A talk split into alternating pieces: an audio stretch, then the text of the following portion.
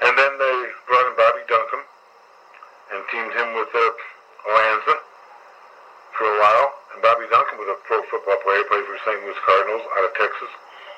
Took great bumps, had great acceleration. Uh, really a nice man. Lost his son a couple years ago.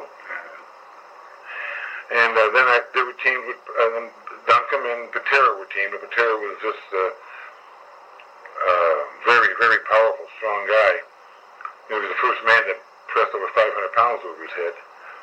And I managed Patera in the AWA and uh, in the WWF. And I managed Duncum in the AWA. And I managed a guy called the Barbarian. He was uh, one of the Islanders' uh, cousins, uh, Haku. They wore antlers. Never managed a man with antlers. But they weren't antlers like moose antlers, like reindeer antlers.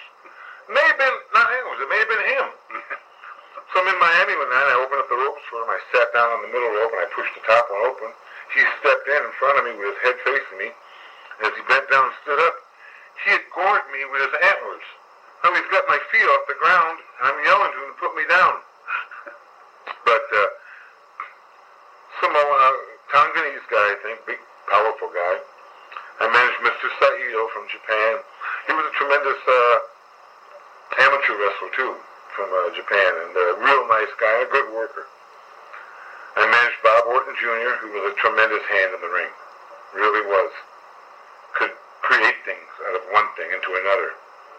And I call everybody I ever managed the Bobby Heenan family. I never used the word stable of champions or this and that. I picked up family because that's when the Charles Manson thing was going around. Oh, that was all popular. Oh, okay.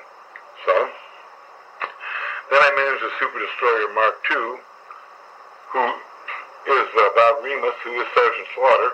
This was before he had the Slaughter gimmick.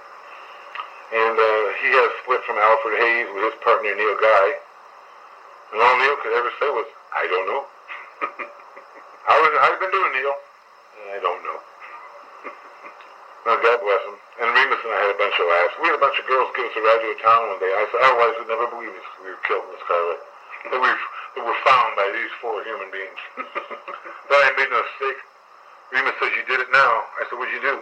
He says, you made them all laugh. I can count four teeth. I told Vernon, I said, you beat Nick one more time, you get to keep him. A friend in need.